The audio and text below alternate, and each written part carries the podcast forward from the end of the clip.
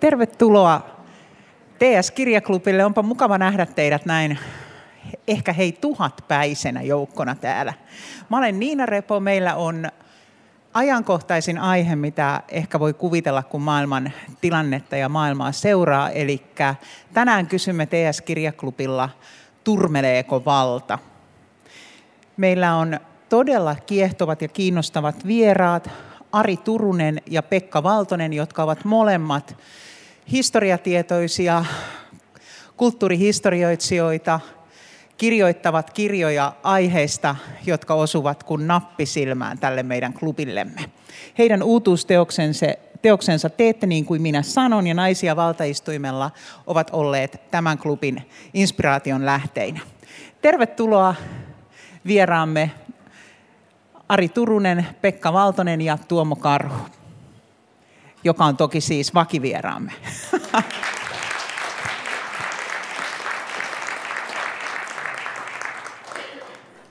Mennään pitemmittä puhetta asiaan. Millaisen vallankäytön kohteeksi te olette joutuneet viime aikoina? Ennen kuin vastaan, niin Mun täytyy sanoa, että tämähän muistuttaa ihan sitä, kun opiskelijana kävin katsomassa tässä samassa talossa seitsemää veljestä. Täällä on ihan yhtäläinen yleisö. Ja iltaa minunkin puolestani. Niin siis minkälaisen vallankäytön kohteeksi itse olen joutunut. Mulla on semmoinen seitsemänvuotias iltatähti ja se kyllä pompottaa aika tavalla, ihan mennen tullen ei, ei ole paljon sanan sijaa mulla. Mä olen Helsingin kaupungin virkamiesten kanssa tekemisissä, kun meillä on maalämpö urakka meidän taloyhtiössä ja pitää pyytää naapurilta lupa, että me voidaan tehdä tämä. Se on niin sanottu naapurikuuleminen – tässä pari viikkoa sitten niin mä täytin sen kaavakkeen ja pyysin naapurilta allekirjoituksia ja lähetin sen Helsingin kaupungin johonkin, mikä lupapiste. Ja se tuli heti bumerangina takaisin, koska se on rasti väärässä ruudussa. Mä kävin toistamiseen naapurin luona ja yritin laittaa rastin oikeaan ruutuun. Ja taas allekirjoitus ja skannaus. Ja jälleen kerran se tuli bumerangina takaisin, koska puuttui vielä yksi toinen rasti vielä. Ja sitten kolmannen kerran, kun ne palautti sen, niin mun naapuri sanoi, että se on nyt lähes viikonlopun vietto, että se tulee sunnuntaina, että jos maalta odottaa niin kun vielä vuorokauden, niin ehkä, jos tulee siis Helsingin kaupungilta tällainen viesti. Ja tästä pompottelusta, joka vei niin kuin pari vuorokautta multa aikaa, niin Helsingin kaupunki laskuttaa 800 euroa. Ja silti ne mainostaa, että me teemme maailman toimivinta kaupunkia, niin ei hyvältä näytä. Ja tässä oikeastaan tulee se, mitä Hanna Arendt puhuu vallan banaalisuudesta. Eli käytetään valtaa ja mennään niin kuin byrokratian taakse. Ja, ja yksittäinen ihminen on aika voimaton siinä mielessä. Ja silloin mä kysyn, että onko virkamiesten tehtävä palvella kansalaisia vai onko se päinvastoin. Ja tässä tapauksessa, kun mä maksoin sen 800 euroa, niin mä olisin ehkä halunnut vähän parempaa palvelua. Mutta täytyy tähän kommentoida, että sä oot, näin turkulaisena voin sanoa, että olet päässyt vähälle. Mä ehdotan Turun Sanomien sarjaa, kun kohtaan virkamiehen, kaupungin virkamiehen. Oli sen verran hyvä esimerkki, että on pakko kysyä, että minkälainen vallankäyttäjä sitten itse olisit esim. tuollaisessa tilanteessa ja sama kysymys sitten toki vallankäyttäjän sisäisestä, sinun vallankäyttäjästäsi Pekalle? No siis sanotaan tuollaisessa tapauksessa, jossa viedään kaikkien ihmisten aikaa, niin olisin ehkä vallankäyttäjän, että mä voisin kertoa, että miten se kaavake täytetään. Koska sillä oli hyvin puutteelliset ohjeet. Että miksi kuluttaa omaa aikaa ja muiden aikaa. Tämä on mun mielestä se juttu. Vallankäyttäjänä pitää tietysti kysyä mun perheeltäni, mun lapsiltani tai sitten niin kuin mun entisiltä alaisilta, että minkälainen mä oon ollut, mutta ehkä mä oon vähän kärsimätön ja taipuvainen impulsiivisuuteen, mikä ei ole er, lainkaan hyvä piirre esihenkilölle, koska esihenkilön pitää tarjota alaisilleen ennustettavuutta ja varmuutta. Ja impulsiivinen käytös ei sovi ollenkaan esihenkilön rooliin mun mielestä. Että tämä on mun paha paha miinus ja yritän, yritän, yritän kehittyä ihmisenä.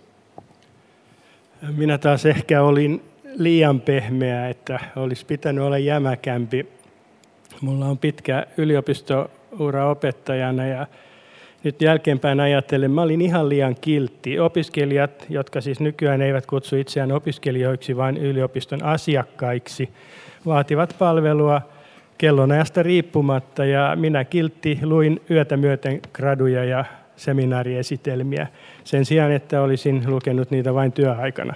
Että tietyllä tavalla äh, mulla on puutteita vallankäytössä.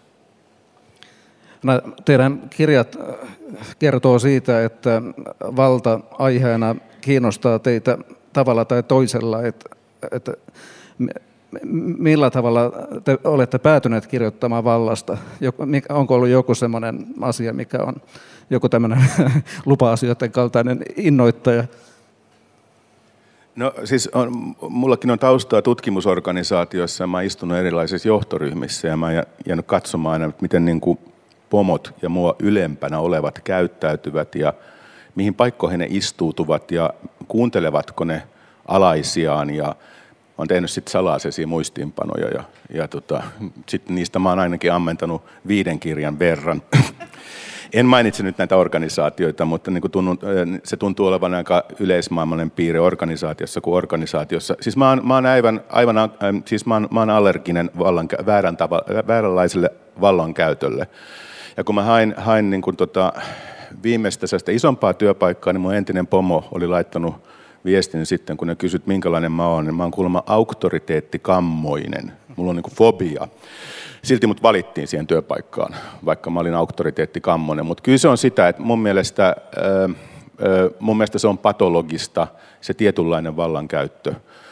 Ja en, en, ehkä tykkäisin enemmän tästä Pekan tavasta käyttää valtaa. Kyllähän pomon pitää olla joskus tietyissä tilanteissa jämäkkä, mutta, mutta se, että, että aika usein puututaan ihan toisarvoisiin asioihin, ihmisten pukeutumiseen, ulkonäköön, tavasta tehdä töitä. Ja sitten siihen kuuluu myös aika monen tällainen epäluottamus. Ja mitäs muuta nämä kehityskeskustelut nykyään on kuin sellaista epäluottamuksen osoittamista, että aina pitää parantaa, koskaan ei voi olla tyytyväisiä. Se jatkuva tyytymättömyyden eetos, mikä kehityskeskusteluissa on sisään rakennettu. Ja tämä on mun mielestä sellainen vähän niin kuin sairaspiirre meissä, siis meidän suomalaisessa organisaatiossa. Joo, allekirjoitan kyllä tuon näkemyksen, että tämmöinen, tämmöinen niin kuin, äh, Roskisdykkarin palladia, jonka Fredi lauloi suomeksi aikoina Cornelis Vreesvikin kappale, vaikka paremmaksi kaikki muuttuu, silti hyväksi ei milloinkaan. Että tämmöinen, että ei koskaan olla tyytyväisiä siihen, mitä ollaan saavutettu, vaan kun ollaan jotain saavutettu, se unohdetaan ja siirrytään tavoittelemaan jotain seuraavaa. Näissä hallitsijoissa on jotain samaa, että varsinkin sellaisissa hallitsijoissa, jotka ovat saaneet paljon mahdollisesti helposti, heissä on tietty tämmöinen tyytymättömyyden tunne. Aikoinaan antropologiaa, kun luin, niin näissä metsästäjäkeräilijäyhteisöissä saattoi olla hyvinkin sellainen, jos puhutaan eetoksesta, että kun oli saavutettu se, millä tultiin toimeen, ei enää tavoiteltu enempää. Loppuaika käytettiin seurusteluun, tanssiin ja lauluun ja itse ne niin sanotut toimeentulopyrinnöt jäivät sitten siihen.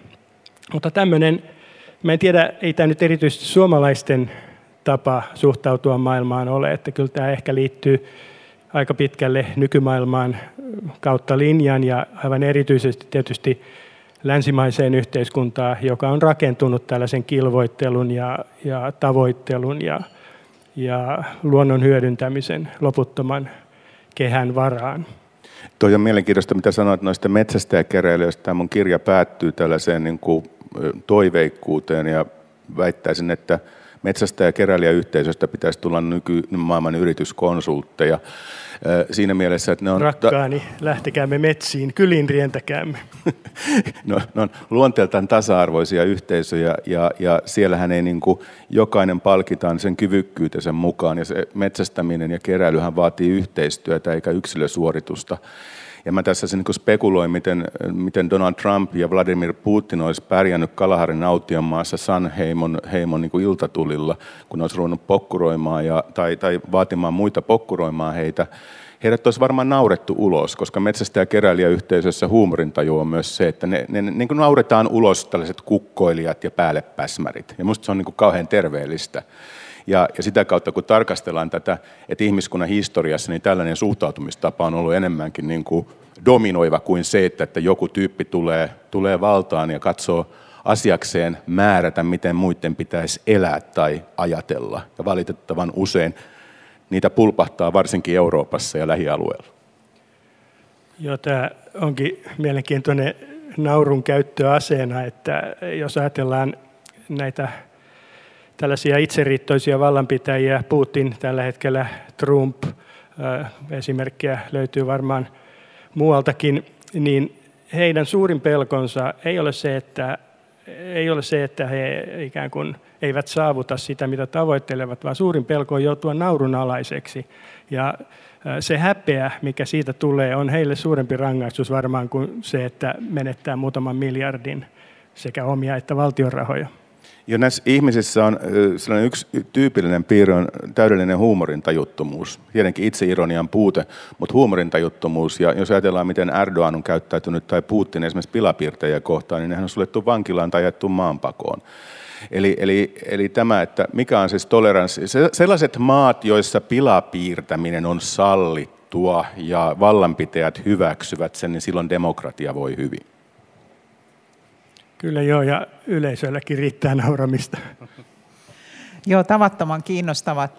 Täällä on molemmissa teoksissa naisia valtaistuimella ja sitten tässä teette, niin kuin minä sanon, niin valtava esimerkki, huolella perattu esimerkkiaineisto sekä tämänhetkisistä, ihan siis kuulkaa, pipopäisistä vallankäyttäjämiehistä, joita löytyy hirveä määrä. Tuli ihan pelokas olo me olemme, kuulkaa, hullujen käsissä.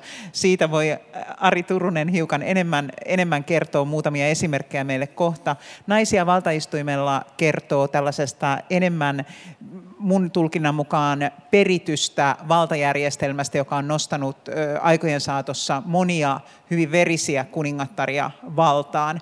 Ja päästään katsomaan, miten ikään kuin naiset ovat sitä valtaansa käyttäneet Euroopassa. Ja nämä hienosti keskusteli nämä kirjat keskenään. Ja tuli monenlaisia kysymyksiä siitä, että onko naiset erilaisia vallankäyttäjiä kuin miehet, ja onko valta ylipäätään sukupuolittunutta. Ja kun meillä on tänään tämä turmelejako valta, niin nämä esimerkit kyllä puhuu, puhu puolestaan. Siellä oli, siellä oli hyvin mielenkiintoisia esimerkkejä siitä, että joku ihan ok tuntunen tyyppi saa paljon valtaa ja mitä sille sitten tapahtuu. Mutta nyt mä kysyisin, äh, heittäisin Ari sulle kysymyksen, että kun sä perkasit näitä Bolsonaroja ja Putineita ja Trumppeja tässä teoksessa, niin äh, minkälaisia ajatuksia sulla heräs näiden valtaapitäjien äärellä? No kyllähän toi Theodor Adorno, joka tutki, tutki niin kuin autoritääristä persoonallisuutta ja hän pakeni, joutui pakenemaan natsi-Saksaa, Saksasta niin, ja muutti Kaliforniaan ja siellä teki hyvin klassisen merkittävän tutkimuksen, joka oli tällainen kyselyhaastattelututkimus autoritäärisestä persoonallisuudesta.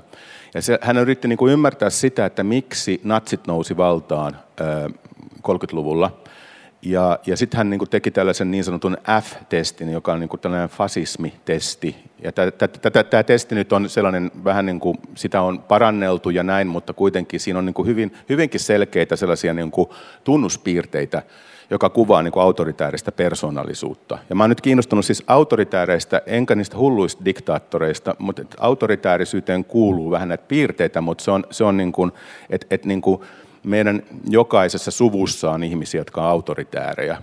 Kekkonen oli aika monen autoritääri. Se oli sellainen niin kuin ärsyntynyt kartanon herra tiluksillaan. Niin, niin, niin, niin, niin tämä, että, että mitä Adorno niin kuin kuvaa tässä autoritäärisessä personassa on se, että sellainen niin kuin vahva uskonnollinen eetos, tai käytetään uskontoa aseena, Toinen on, että vaatimus ehdottomaan lojaalisuuteen. Ja kolmas on ikään kuin sellainen vähän niin kuin taikausko, että luullaan, että olemme niin kuin ulkopuolisten vihamielisten voimien ympäröimä. Ja tämä, tämä niin kuin, kun mä katson, katson sitten niin kuin, tai kuuntelen Donald Trumpin puheita, tai ennen mitä puheita on, on jotain ajatusharhoja, mutta siis se, että mitä sieltä pulpahtaa, niin ne on hirveän samanlaisia, samaten kuin Putinilla tai Viktor Orbanilla tai, tai Turkin Erdoganilla – Mä en sano, että nämä, tyypit on erityisen uskonnollisia, Trump varsinkaan, mutta niin käyttävä uskontoa aseena ja ne vaatii tällaista niin tiettyä niin yhdenmukaisuutta, ehdotonta lojaalisuutta. Ja tähän kuuluu myös se, eh, mikä on mielestäni hirveän tärkeä siinä Adoron tulkinnassa, on se, että autoritaariset personat, niin ne ei tykkää pehmeydestä ja ne ei tykkää mielikuvituksesta. Eli tällainen niin kuin taiteellinen, mielikuvituksellinen ajattelu, ei kuulu heidän pirtaansa ja he ei hyväksy sitä. Ja sen takia kirjailijat ja taiteilijat ja kaikki muut yleensä joutuukin heidän niin kuin vainojen kohteeksi myös. Ja tässä mielessä mä näen niitä, niitä samoja piirteitä ihan näissä kaikissa niin kuin, näissä nykyajan autoritäärissä plus populistipolitikoissa. Näitä autoritaarisia piirteitä varmasti löytyy näissä, näissä minun tutkimissani eurooppalaisissa naishallitsijoissa – Tietysti mun esimerkit ovat 1400-luvulta 1700-luvulle, että tässä tietyllä tavalla on sitten vähän sellainen anakronismin vaara, että, että heijastetaan nykypäivän ikään kuin, no käsitteitä voi aina heijastaa, sehän on vain tapa analysoida, mutta että heijastetaan nykypäivän normeja tai varsinkin tällaisia odotuksia siitä, miten tulisi käyttäytyä tämmöisiin menneen ajan hallitsijoihin. Kaikki nämä tässä kirjassani on 11 naishallitsijaa alkaen Pohjolan Margareettasta Kalmarin unionin perustajasta ja päättyen Venäjän Katariina Suureen. Niin tässä joukossa on sellaisia henkilöitä tai naishallitsijoita, joiden sanotaanko persoonallisuudessa, persoonallisuudessa voi helposti nähdä autoritaarisia piirteitä ja myöskin näitä tällaisia huumorin tajuttomuuksia ja, ja ehkä myöskin mielikuvituksen puutettakin. Sitten taas kuitenkin on hallitsijoita, jotka vallan saatuaan osoittavat yllättävää tarmokkuutta ikään kuin valtiollisten asioiden hoidossa – se, miten valtiollisten asioiden hoito parhain päin menneinä vuosisatoina ajateltiin, ei välttämättä ole ihan sama kuin tänä päivänä, mutta myöskään ei pidä irrottaa näitä hallitsijoita omasta ajastaan. He ovat oman aikansa tyttäriä siinä, missä miespuoliset hallitsijat oman aikansa poikia, he ovat oman aikansa arvojen ja tämmöisten yleisten kulttuurinormien kahlitsemia esimerkiksi siinä, kuinka sallitaan kidutus tai ei. Että tämmöiset niin kuin ihmisoikeusajatusten heijastaminen menneiden ajan hallitsijoihin on, tekee tietyllä tavalla väärin, koska se poimii menneen ajan ajatusvirrasta meidän ikään kuin tuomiolle vain yhden ihmisen, kun he kuitenkin edustavat omaa aikaansa. Että tässä on hyvin paljon samaa näissä naishallitsijoissa kuin mitä, mitä Ari tuossa sanoi nykypäivän näistä autoritaarista hallitsijoista, mutta on myös tietynlaista, voi sanoa, valtioviisauttakin eräissä hallitsijoissa. En sano pehmeyttä, mutta sanon sellaista ikään kuin lempeämmällä kädellä ohjaavaa hallitsemista kuin, kuin ehkä mihin autoritaarisimmat henkilöt olisivat ryhtyneet. Mä tuossa vähän vastustan tai, tai vähän oppo, opponoin sinua tässä, että et niin kun mä kirjoitin kirjan Mulkerot, ja Timo Vihanvainen, historian tutkija, sanoi, että joku nyt on loukkaantunut näistä hallitsijoista. Että tässä, ja, ja mua huvitti se, että, että mä oon loukkaantunut. Ei, kun mä oon suuri moralisti. Eli se nimi, kirjan nimi oli varittu sillä perusteella, että mä tulkitsen täsmälleen oman armomaailmani kautta ja otan sen tietokirjailijan vapauden tuomita nämä ihmiset siitä empatian puutteesta, mitä entisen hallitsijat ovat harrastaneet Chingis Khanista alkaen. Chingis Khanissa ei ole mitään hienoa, se ei ole mikään sankari, silti hänelle pystytään patsas. Timur-lenkillä Uzbekistanissa kolme patsasta, olen vielä istunut sinne vieressä, ja hänen saldossa oli 17 miljoonaa kuollutta uhria. Et mun mielestä niiden patsaittenkin ympärillä pitäisi olla myös sellainen vuosiluku, se, tai ei vuosiluku, vaan numeroluku, joka usein mitataan miljoonissa – et mä en tykkää sellaista ajat, mä en puhu siis sinusta nyt, tai sinun tulkinnastasi, mutta sellainen suurmiesajattelu, joka vielä niin kuin varmaan 50 vuotta oli Suomessa vallalla, että historian kirjoissa kanonisoitiin jotkut ihmiset suurmiehiksi, niin mä voin sanoa, että ne on ollut ehkä niin kuin suurmurhaajia. Ja, ja ne ei ansaitse mun mielestä sitä patsasta, tai sitten siinä pitää olla se numeroluku, joka kertoo sen uhrien määrän.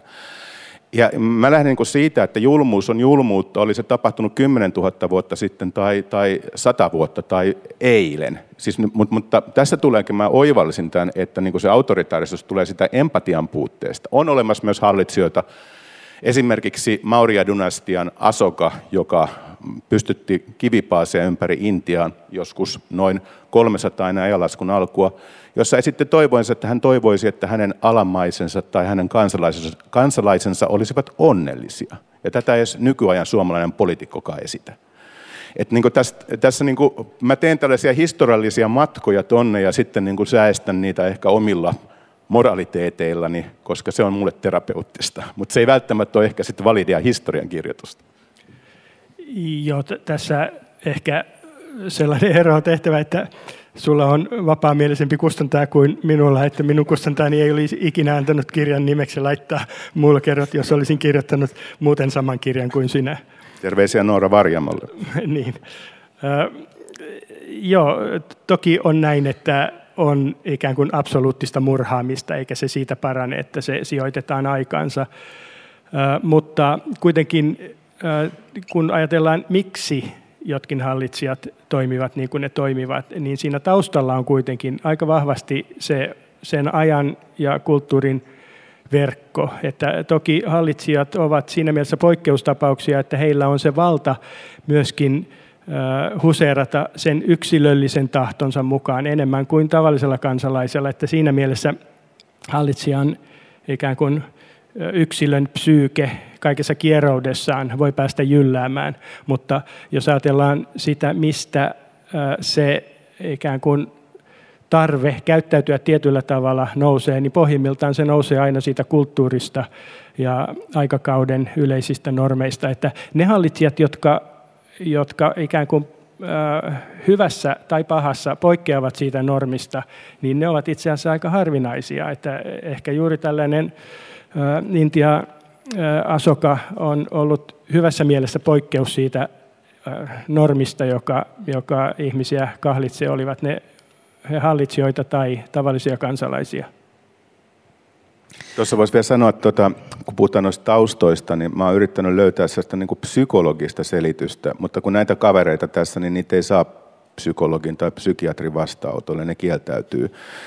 Niin, niin tässä mä oon yrittänyt niin kuin ymmärtää, että mistä tämä niin kuin kumpuaa tämä tällainen kummallinen. Mä pidän sitä niin kuin vähän niin kuin häirintyneenä käytöksenä, koska niin kuin suuri enemmistö ihmisistä ei halua päälle päsmäröidä toisiaan ihan oikeasti. Ei, ihmiset haluaa oikeasti elää rauhassa, mutta sitten on olemassa toinen puoli, jotka haluaa puuttua toisten ihmisen, ihmisten tapaan elää. Ja tuota, Putinista esimerkiksi, hän oli katutappa, on, on edelleenkin valitettavasti katutappelija. Ja hän tähän tällainen venäläinen kirjailija kuin Viktor Jerojev sanoi, että hän on gopnik. Hän on siis tällainen huligaani, pikkurikollinen katutappelija ja hän on kirjoittamassa tästä niin kuin kirjaa. Ja samalla lailla kun tapasin nyt Kirill Martinovin, joka on, siis olen Suomen Le Monde Diplomatinkin päätoimittaja, me julkaistaan myös Novaja Gazetan, Venäjän oppositiolehden juttuja, niin nythän Novia Gazeta on painut, painut tota, Riikaan, Latviaan ja tapasin päätoimittaja, joka sanoi, että lännessä ei ole koskaan tajuttu sitä Putinista, että hän on katutappelija. Hänen kielenkäyttönsä on, on brutaalia. Edes neuvostoaikana niin Neuvostoliiton johtajat eivät käyttäneet tällaista kieltä, näin armotonta kieltä. Et siinä oli jopa jonkinlainen rationaliteetti siinä neuvostovallan aikana. Nyt meillä on, meillä on niin kuin, me ollaan, poliitikot ei ole välttämättä hiffanneet vieläkään lännessä, että me ollaan tekemisissä katutappelijan kanssa, Öm, jonka niin kuin moraali tai kaikki tulee sieltä Pietarin kaduilta. Ja, ja, ja 12-vuotiaana aloittanut judoharrastuksen, koska halusi niin kuin kehittyä tappelijana. Mutta tämä sama pätee Fidel Castroon, Mussolini. Mussolini puukotti kahta koulutoveriaan 12-vuotiaana. Genghis Khan tappoi veljensä 10-vuotiaana. Eli näillä on aika paljon niin kuin samaa piirrettä, että jo noin pienenä he ovat olleet koulukiusaajia ja armottomia, ja heillä on ollut itsetunto ihan kohdallaan. Ja tämä on mun mielestä se niin kuin piirre, että olit sitten oikealla tai vasemmalla ideologisesti, niin jotain kummallisen kierroa niissä kaikissa on ollut jo 12-vuotiaasta alkaen. Olihan Trumpkin koulukiusaaja. Siitähän oli paljon niitä juttuja silloin, että se oli ollut siis ihan todella, todella paha koulukiusaaja. Mä oon nähnyt Tuomo, sä oot yrittänyt kysyä jotain? Ee, joo, mutta tota, tämä on harvinaisen onnellinen tilanne, on ihana. meidän vieraat keskustelevat keskenään. Siihen mä aina yritetty yllyttää, mutta lopultakin se onnistui. Tota, ö, on- onko se sattumaa, Ari, että sun kirjassa, joka käsittelee autoritäärisiä persoonia, niin siinä on oikeastaan pelkästään miehiä? Kyllä mä oon yrittänyt etsiä siis naisiakin siihen ihan tasapuolisuuden nime, nimessä, mutta niin kuin tässäkin kirjassa mulla on maininta naisesta, Cristina Fernandes, joka oli Argentiinan presidenttinä kahteenkin otteeseen, joka oli todella häikäilemätön. Et, et niin kuin, kyllähän näitä löytyy tietenkin, mutta niin kuin tämä Argentiina- tuhovoimaisuus... Argentiinassa ehkä Isabel Peron, Peronin toinen Joo. vaimo ja leski oli ehkä vieläkin pahempi. Silloin Joo. alkoivat Argentiinassa nämä kadonneet Kyllä, kadota. kyllä, kyllä. Et kyllähän näitä löytyy, mutta kun, kun mä nyt otin tässä, niin tämä näkökulma nyt tässä kirjassa on ehkä nämä modernit, niin kuin vielä elossa olevat, niin, niin, niin kyllä niin kuin, äh, sieltä oli vaikea löytää. Kyllä mä usk, melkein uskaltaisin sanoa, että kyllä niin kuin näissä miehissä on kyllä jotain vinksahtanutta vähän enemmän kuin naisissa, M- mutta tota, Pekka voi tietää ehkä paremmin. Nyt jos puhutaan hallitsijoista, en, en sano naisista yleensä, se ei ole mun kompetenssin piirissä.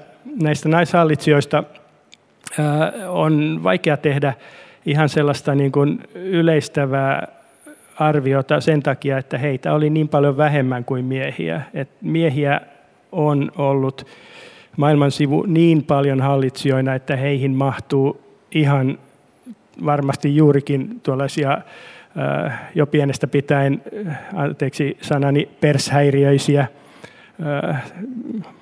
henkilötyyppejä. Näitä naishallitsijoita oli sen verran vähemmän, että sieltä niin kun, ei nyt ihan sillä lailla ihan putkahda tällaisia oikeita despotteja ja, ja henkisesti häiriintyneitä. Siihen saattaa olla se syy, että näistä vuosisadoista, joita minun kirjani käsittelee, naiset kasvatettiin kuitenkin siinä uskossa, että mies on perheen pää myös hallitsijapiireissä.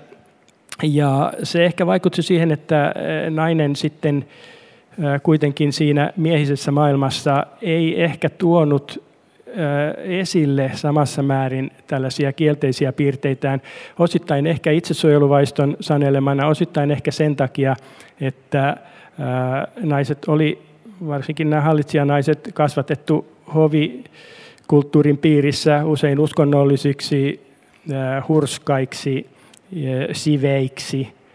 Tosin monikaan näistä naisista sitten, kun he hallitsijaksi pääsi, niin, niin siveydestä ei sitten enää ollut tietoa, mutta, mutta siitä viisi. Tämä otos on sen verran pieni naishallitsijoissa, että laskin eri lähteistä ja hieman siitä riippuen, että otetaanko esimerkiksi herttuakuntien herttuattaret mukaan, niin Euroopassa sieltä uuden ajan, keskiajan uuden ajan taitteesta sinne 1700-luvun loppuun Ranskan suuren vallankumouksen asti on semmoinen reilu 30 hallitsijaa. Heistä osa on ollut naishallitsijaa siis, jotka hallitsivat muodollisesti kuningattarina tai keisarinnoja. Heistä osa sitten jakoi joko vapaaehtoisesti tai pakotettuna vallan miehensä kanssa, joka ei välttämättä ollut sitä hallitsijan dynastista sukua. Osa taas hallitsi niin lyhyen aikaa, esimerkiksi kaksi vuotta, jolloin heidän valtansa ei tietyllä tavalla ehtinyt puhjata kukkaan, eikä oikein voi tehdä päätelmiä siitä, että minkälaiseksi se olisi muotoutunut. Että, ää, tässä kirjassa kriteerinä mukaan otetuille hallitsijoille on se, että he ovat olleet vallassa vähintään viisi vuotta ja että he hallitsivat yksin omissa nimissään, saattoivat olla naimisissa, mutta heillä oli ää, omissa nimissään ää, niin sanottu täydellinen valta. Ja näitä hallitsijoita sitten on vielä huomattavasti vähemmän, eli tähän kirjaan on 11 nämä ehdot täyttävää naishallitsijaa päätynyt. Tämä ei tietenkään tarkoita, etteikö naiset olisi olleet laajemmin vallankäyttäjinä. Euroopan historiassa on paljon tilanteita, joissa niin sanotut kuningatar-äidit ilman muodollista asemaa hallitsivat alaikäisten lastensa nimissä tai puolisonsa poissa ollessa myöskin tällaisina ikään kuin sijaishallitsijoina. Ja se naisten tosiasiallinen vallankäyttö oli toki huomattavasti laajempaa, mutta omissa nimissään täyttä valtaa hallinneita naisia oli tosiaan sen verran vähän, että voi olettaa, että jos heitä olisi ollut, nyt sanotaan kymmenittäin, sadoista puhumattakaan, sieltä olisi ehkä sitten noussut esiin tämmöisiä jollakin tavalla häiriintyneitä, persoonallisuudeltaan häiriintyneitä tai, tai autoritaarisia piirteitä patologiaan asti vievistä hallitsijoista, mutta kun ei ole, niin ei ole oikein todistusaineistoa. Kuningat, kuningat, kuningatar äideistä voisin hypätä tai astella aasinsiltaa pitkin tuonne kansakunnan isiin. Eli Ari taas on puhunut näistä, kun autoritaarisilla henkilöillä ja, ja vallanpitäjillä hän on ainakin Arin mukaan, ja uskoisin, että tämä pitää aika pitkälti paikkaansa, niin tapana myös niin kuin oppia toisilta, toisilta samanlaisilta pelleiltä. Ja, ja, tota, ja, ja yksi, yksi metodi heillä on tämä jollakin tavalla asettaa itsensä kansakunnan isäksi. Kerrotko siitä jotakin? Joo, siis tästähän, jos Kemal Atatürk, joka ei oikeastaan ollut alun perin nimeltään Atatürk, vaan Mustafa Kemal, niin hän oli joku nelikymppinen, kun hän päätti julistaa itsensä turkkilaisten isäksi, eli Atatürk. Se on aika kova suoritus sille nelikymppinen jätkä haluaa julistaa itsensä kansakunnan isäksi. Ja e, Keski-Aasian tasavalloissa, esimerkiksi Turkmenistanissa, niin e, Turkmenistanin ensimmäinen presidentti Niasov julisti itsensä nimellä Turkmenbashi, turkmenistanilaisten isä. Eli nämä oppii toisiltaan e, näitä juttuja. Ja, ja no ajatelkaa, jos Niinistö nyt julistaisi itsensä kansakunnan isäksi, niin mehän, no niin meitähän naurattaa jo nyt, mutta ei, ei noissa maissa se ole niin kuin mitenkään... Olisikohan näillä ollut tietoa siitä, että 1700-luvulla Böömin ja Unkarin kuningatar ja eh, saksalais-roomalaisen keisarikunnan keisarin puoliso keisarinna eh, Maria Teresia alkoi kutsua itseään landesmutteriksi, maan äidiksi, viitaten tällä tietysti asemaansa Habsburgien perintömonarkioiden hallitsijana. Ja tietyllä tavalla tämä on jäänyt elämään toisen maailmansodan jälkeen, kun Itävallassa haettiin uutta suuntaa ja podettiin moraalista ahdistusta siitä, että maa oli niin kuuliaisesti seurannut Hitlerin polkuja, niin Maria Teresia kaivettiin esiin ja, ja toisen maailmansodan jälkeen Itävallassa hänet nostettiin sitten jalustalle aivan oikein landesmutterina, maan äitinä, että kyllä näitä julistajia löytyy. Toki kyllä. en vertaisi Maria Teresia hallitsijana kuitenkaan välttämättä näihin herroihin, jotka olivat sitten itsensä maan isäksi nimittäjiä. Ehkä tässä tulee se, että mitä autoritäärisempi valtio, niin sen enemmän nämä, nämä valtion päämiehet pystyttää itsestään patsaita, jotka on sellaisia maailmaa sydeleviä ja hymyileviä. Se ero on autoritaarisissa maissa ja demokratiossa. Demokratiossa se on yleensä sellainen tuima-ilmeinen ratsastaja, joka menee niin kuin miekka tanassa tuolla, paitsi Mannerheimissa, Mannerheimilla ei ole miekkaa tanassa tuolla. Niin kuin. Joo, jos katsoo suomalaisten valtionpäämiesten patsaita, mitä siinä eduskuntatalon lähellä on, niin Siinä on Kyösti Kallio patsas siinä puistikosta ja muistan, että Pentti Saarikoski aikoinaan, nyt tulee paha sana, hän kuvasi patsasta, siinä on mykkä paskalla, koska puristaa istuimme näitä nojia niin Puristaa kuin Putin. Se, se on jopa parempi tuo kuvaus kuin se, mitä näkyy tuolla niitä autoritaarisissa maissa. Eli ne hymyilee, ne syleilee kansakuntansa, koska ne on kansakunnan isiä. Ja tässä tulee tämä tietynlainen, tämä, nyt tämän autoritäärisen persoonallisuuden jut, nimi, että, tai piirre, eli julistetaan itsensä äh, kansakunnan isäksi, joka myös valvoo kansalaistensa moraalia, myös seksuaalista moraalia, ja näillä kaikilla on sama piirre myös. Erdogan on sanonut, että naisen pitää synnyttää vähintään neljä lasta ja, ja Viktor Orban antaa tukea perhesuunnittelulle sille, että tätä entistä enemmän unkarilaisia. Eli kyllä tässä on sellainen niin kuin kauhea mikromanageeraus ja sellainen puuttuminen, mitä ihmiset tekee makuuhuoneissaan. En, en voi tähän liittyy, sa, sa, sano, sano vielä tähän vielä, että tähän liittyy myös se, että, että tämä on taitava poliittinen temppu. Eli jos me kritisoimme esimerkiksi Viktor Orbania tai Erdogania, niin se on sama kuin kritisoidaan Unkaria tai Turkkia. Tehdään taitava temppu tähän, että nyt kritisoidaan meidän maata, meidän kulttuuriamme, meidän, meidän niin kuin kansaamme. Ja otetaan ikään kuin tämä, ollaan niin kuin elimellisesti osa sitä maata tai itse asiassa edustamme vain pelkästään tätä maata. Ja tämä on taitava retorinen temppu, jota on käytetty vuosisatoja. Mutta tästä tulee tämä tietty oikeasti patriarkaatti tai patria, isänmaa, isänmaallisuus, patriarkka, kaikki kuuluu niin kuin sanan varsinaisessa merkityksessä kauniisti yhteen.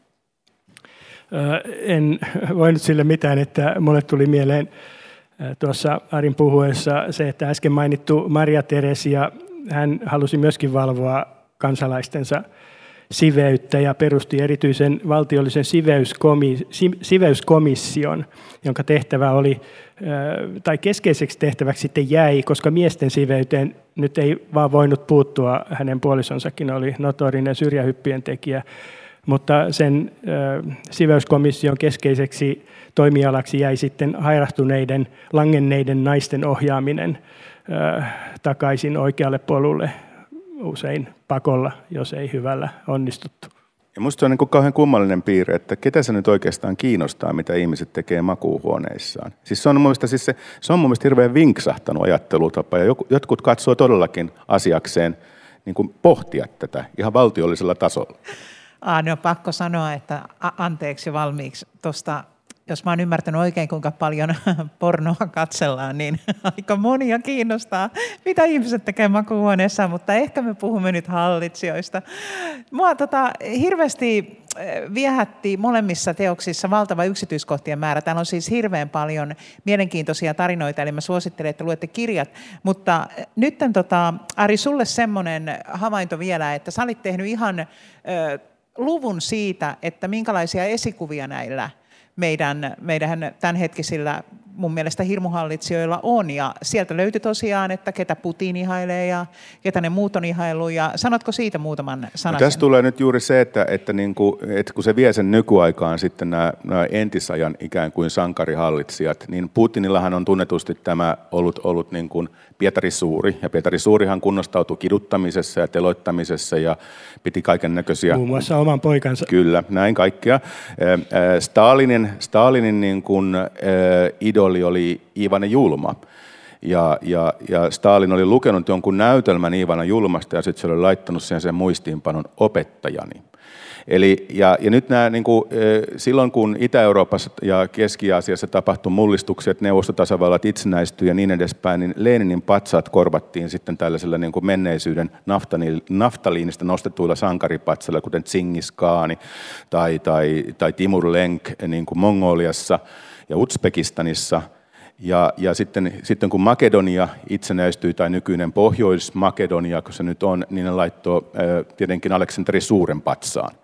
Ja Aleksanteri Suuri ei kauheasti mun mielestä poikkea Hitleristä, yhtä suuri psykopaatti ja suuruuden hullu, mutta mut, länsimaissa hänet on kanonisoitu, kiitos Oliver Stonein ja muiden Hollywood-elokuvien kautta niin kuin tällaiseksi liehuvalettiseksi kauniiksi sankariksi, vaikka se oli jo törkeä tapaus. Ja hänet muistetaan edelleenkin Keski-Aasian maissa psykopaattina, despoottina, tuhoajana.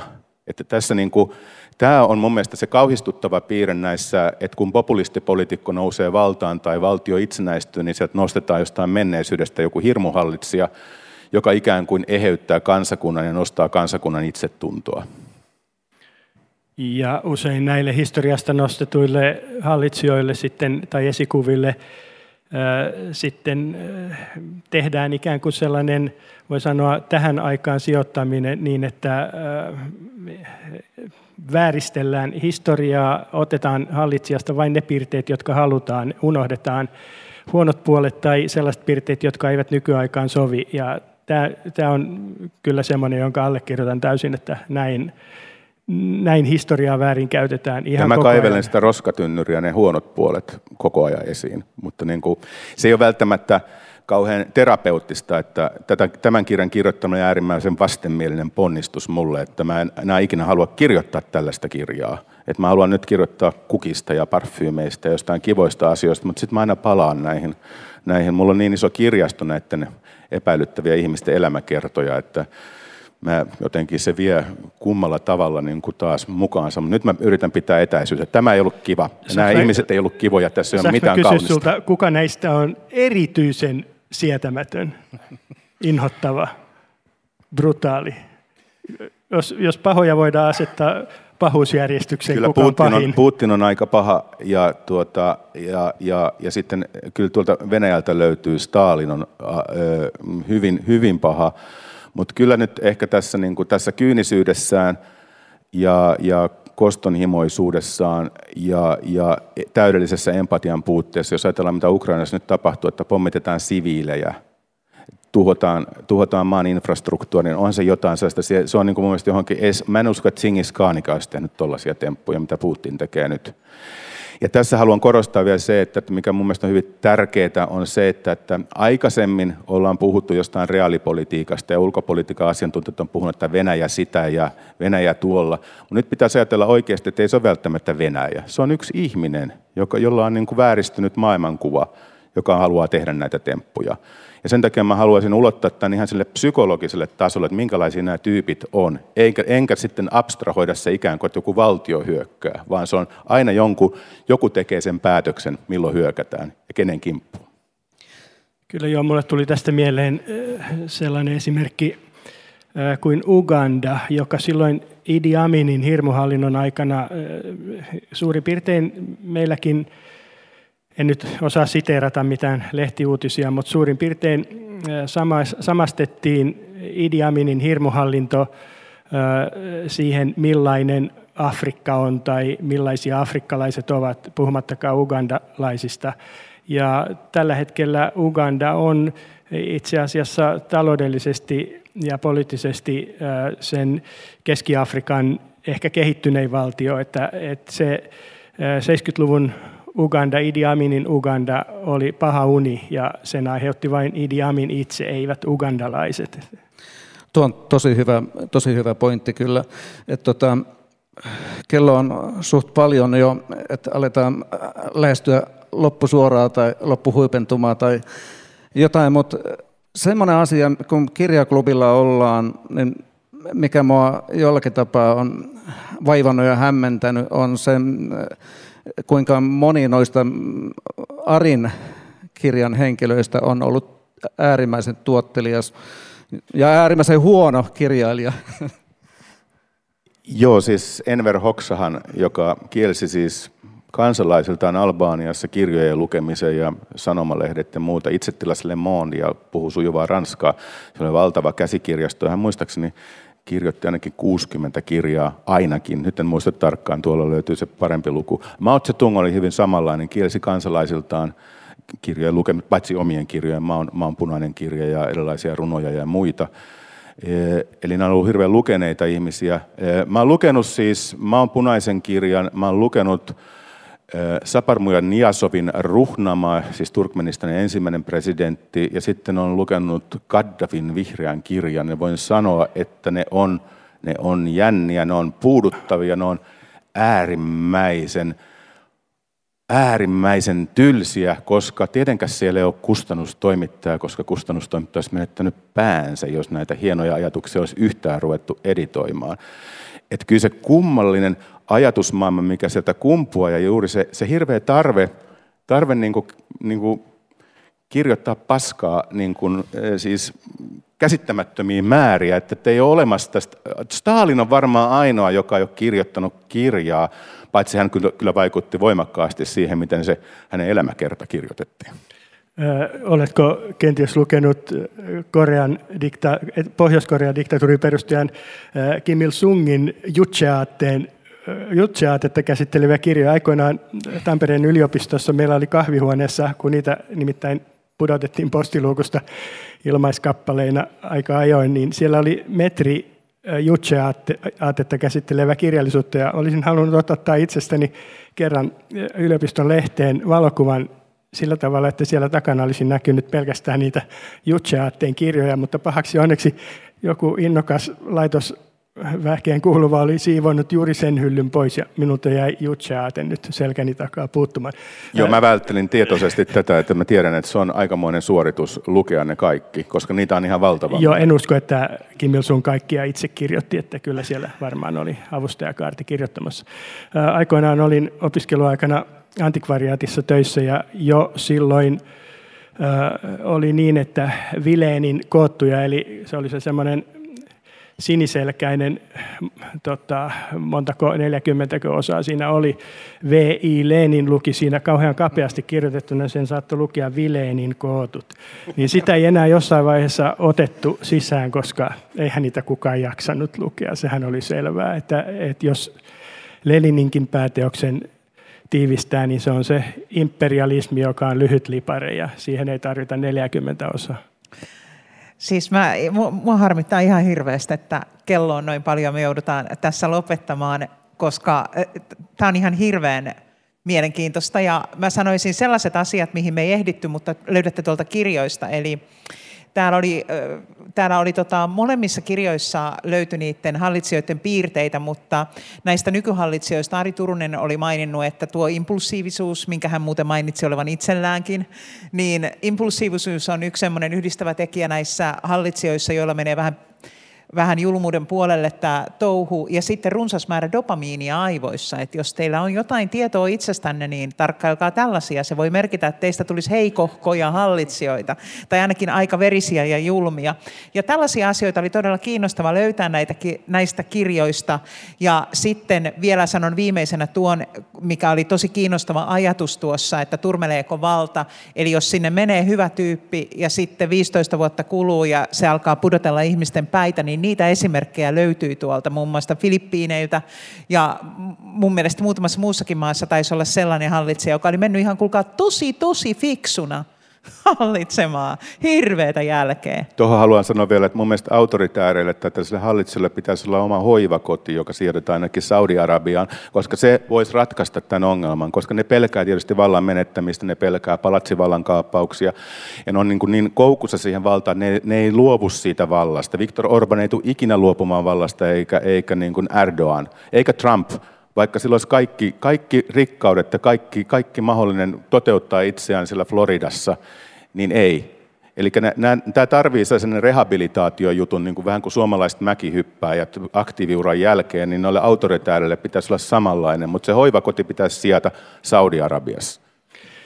Äh, toki voi olla myös niin, että nämä hallitsijat, jotka ovat olleet jo pienestä pitäen koulukiusaajia ja persoonallisuushäiriöisiä, niin heitähän valta ei enää ole voinut turmella, se on voinut ainoastaan lisätä niitä piirteitä, koska siihen on ollut rajoittamattomat mahdollisuudet. Mä sanoisin tämän naishallitsija kokemuksen tai kattauksen kautta, että kysymykseen turmeleeko valta, sanoisin siihen, että ei aina. Turmelee, mutta ei ihan aina. Et useimmissa tapauksissa ehkä – mutta on, onneksi löytyy myöskin sellaisia esimerkkejä, että valta ei turmele, hallitsija jättää valtakuntansa vähintään yhtä hyvässä kunnossa tai paremmassa kunnossa seuraajalleen ilman, että siellä on tapahtunut miljoonien päiden pudotuksia. Mun mielestä vallan pitää aina vaihtua säännöllisen väliajoin, oli sitten kyse tavallisesta organisaatiosta tai valtiosta. Tota, hirmuhallitsijoiden ja äh, ylipäätään hirveiden hallitsijoiden äh, hoivakoti on hyvä ajatus. Ja mä voisin ehkä ehdottaa, että... Kuka sinne haluaa hoitajaksi? Se niin, niin en, tie, en, tiedä, se just, se just ja tota, mutta kohta alkaa nämä Katarin jalkapallo MM-kisat ja kun ne päättyy, niin siellä olisi monta isoa tilaa, mihin voisi viedä näitä hallitsijoita sitten hoitoon. Ja se koskee myös FIFAn johtohenkilöitä, ne voisi jäädä sinne Katariin. Näitähän on stadioneita käytetty toisin ajattelijoiden kurissa pitämiseen ennenkin, että siellä on sitten vain portit kiinni. tähän on, tähän on hyvä Joo. lopettaa. Tota, Meillä on siis vastaus ainakin johonkin. kyllä, kyllä. Kiitos. Keskustelu päättyy tähän. Tota, mutta nyt ei kukaan sano täällä kysellä mitään, mutta varmasti sopii teille, että jos jäi jotain kysyttävää, niin kyselkää tämän, tämän tota, keskustelun jälkeen, että, että heidän kanssaan on antoisaa keskustella. Kiitos Kyllä, teille. Kiitos, kiitos, kiitos herrat. Ja hei, kiitos. me nähdään, mehän siis, mehän näemme joulukuussa. Meillä on täällä... Joulukuun 15. päivä ja silloin puhutaan vähän eri asioista, eli magiasta. Ja meillä on Finlandia ehdokas Heikki Kännö ja Pete Poskiparta vieraana täällä, ellen ihan väärin muista. Kyllä muistat oikein. Eli oikein hyvää siihen asti. Kiitos. Kiitos.